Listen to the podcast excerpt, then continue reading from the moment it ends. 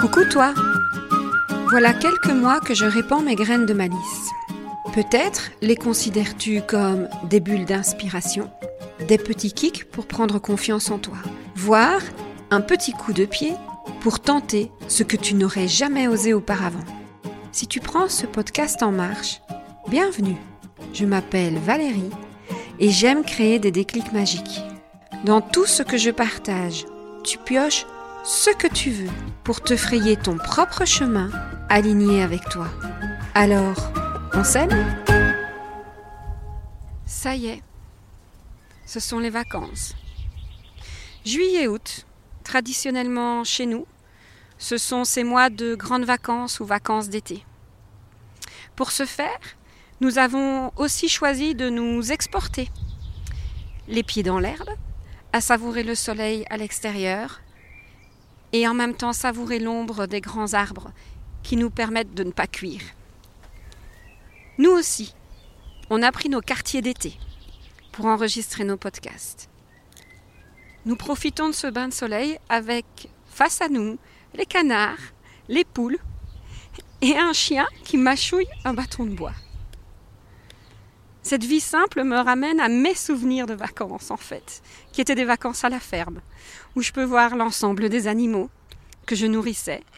Et aussi, ça me rappelle ces moments de récolte de la paille qu'on allait chercher dans les champs pour aller les mettre à l'abri, afin d'avoir de la nourriture et du paillage pour l'hiver, pour les animaux.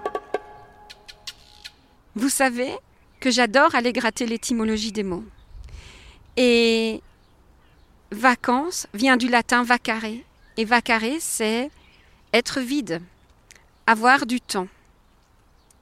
Au fond, les grandes vacances nous invitent à créer des moments de pause, des moments à ne rien faire, des moments de vide.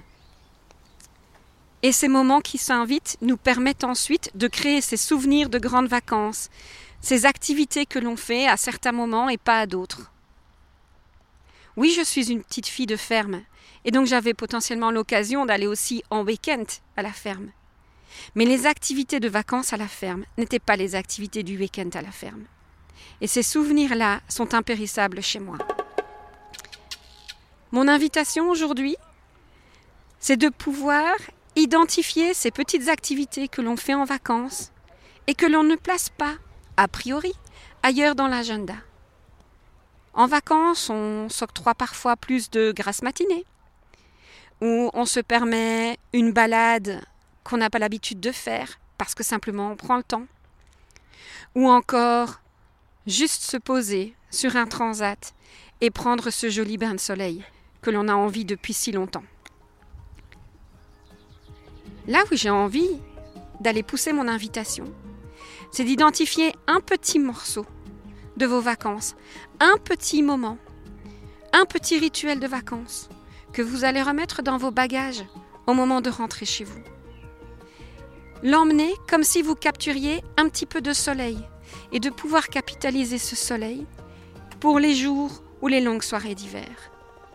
Pour ma part, je repars avec ce moment de pause sur le transat ou dans le hamac à lire mon livre et l'envie d'y créer un nouveau petit rituel qui serait de me permettre de prendre 15 à 20 minutes de pause chaque jour pour pouvoir lire à nouveau les livres qui m'attendent.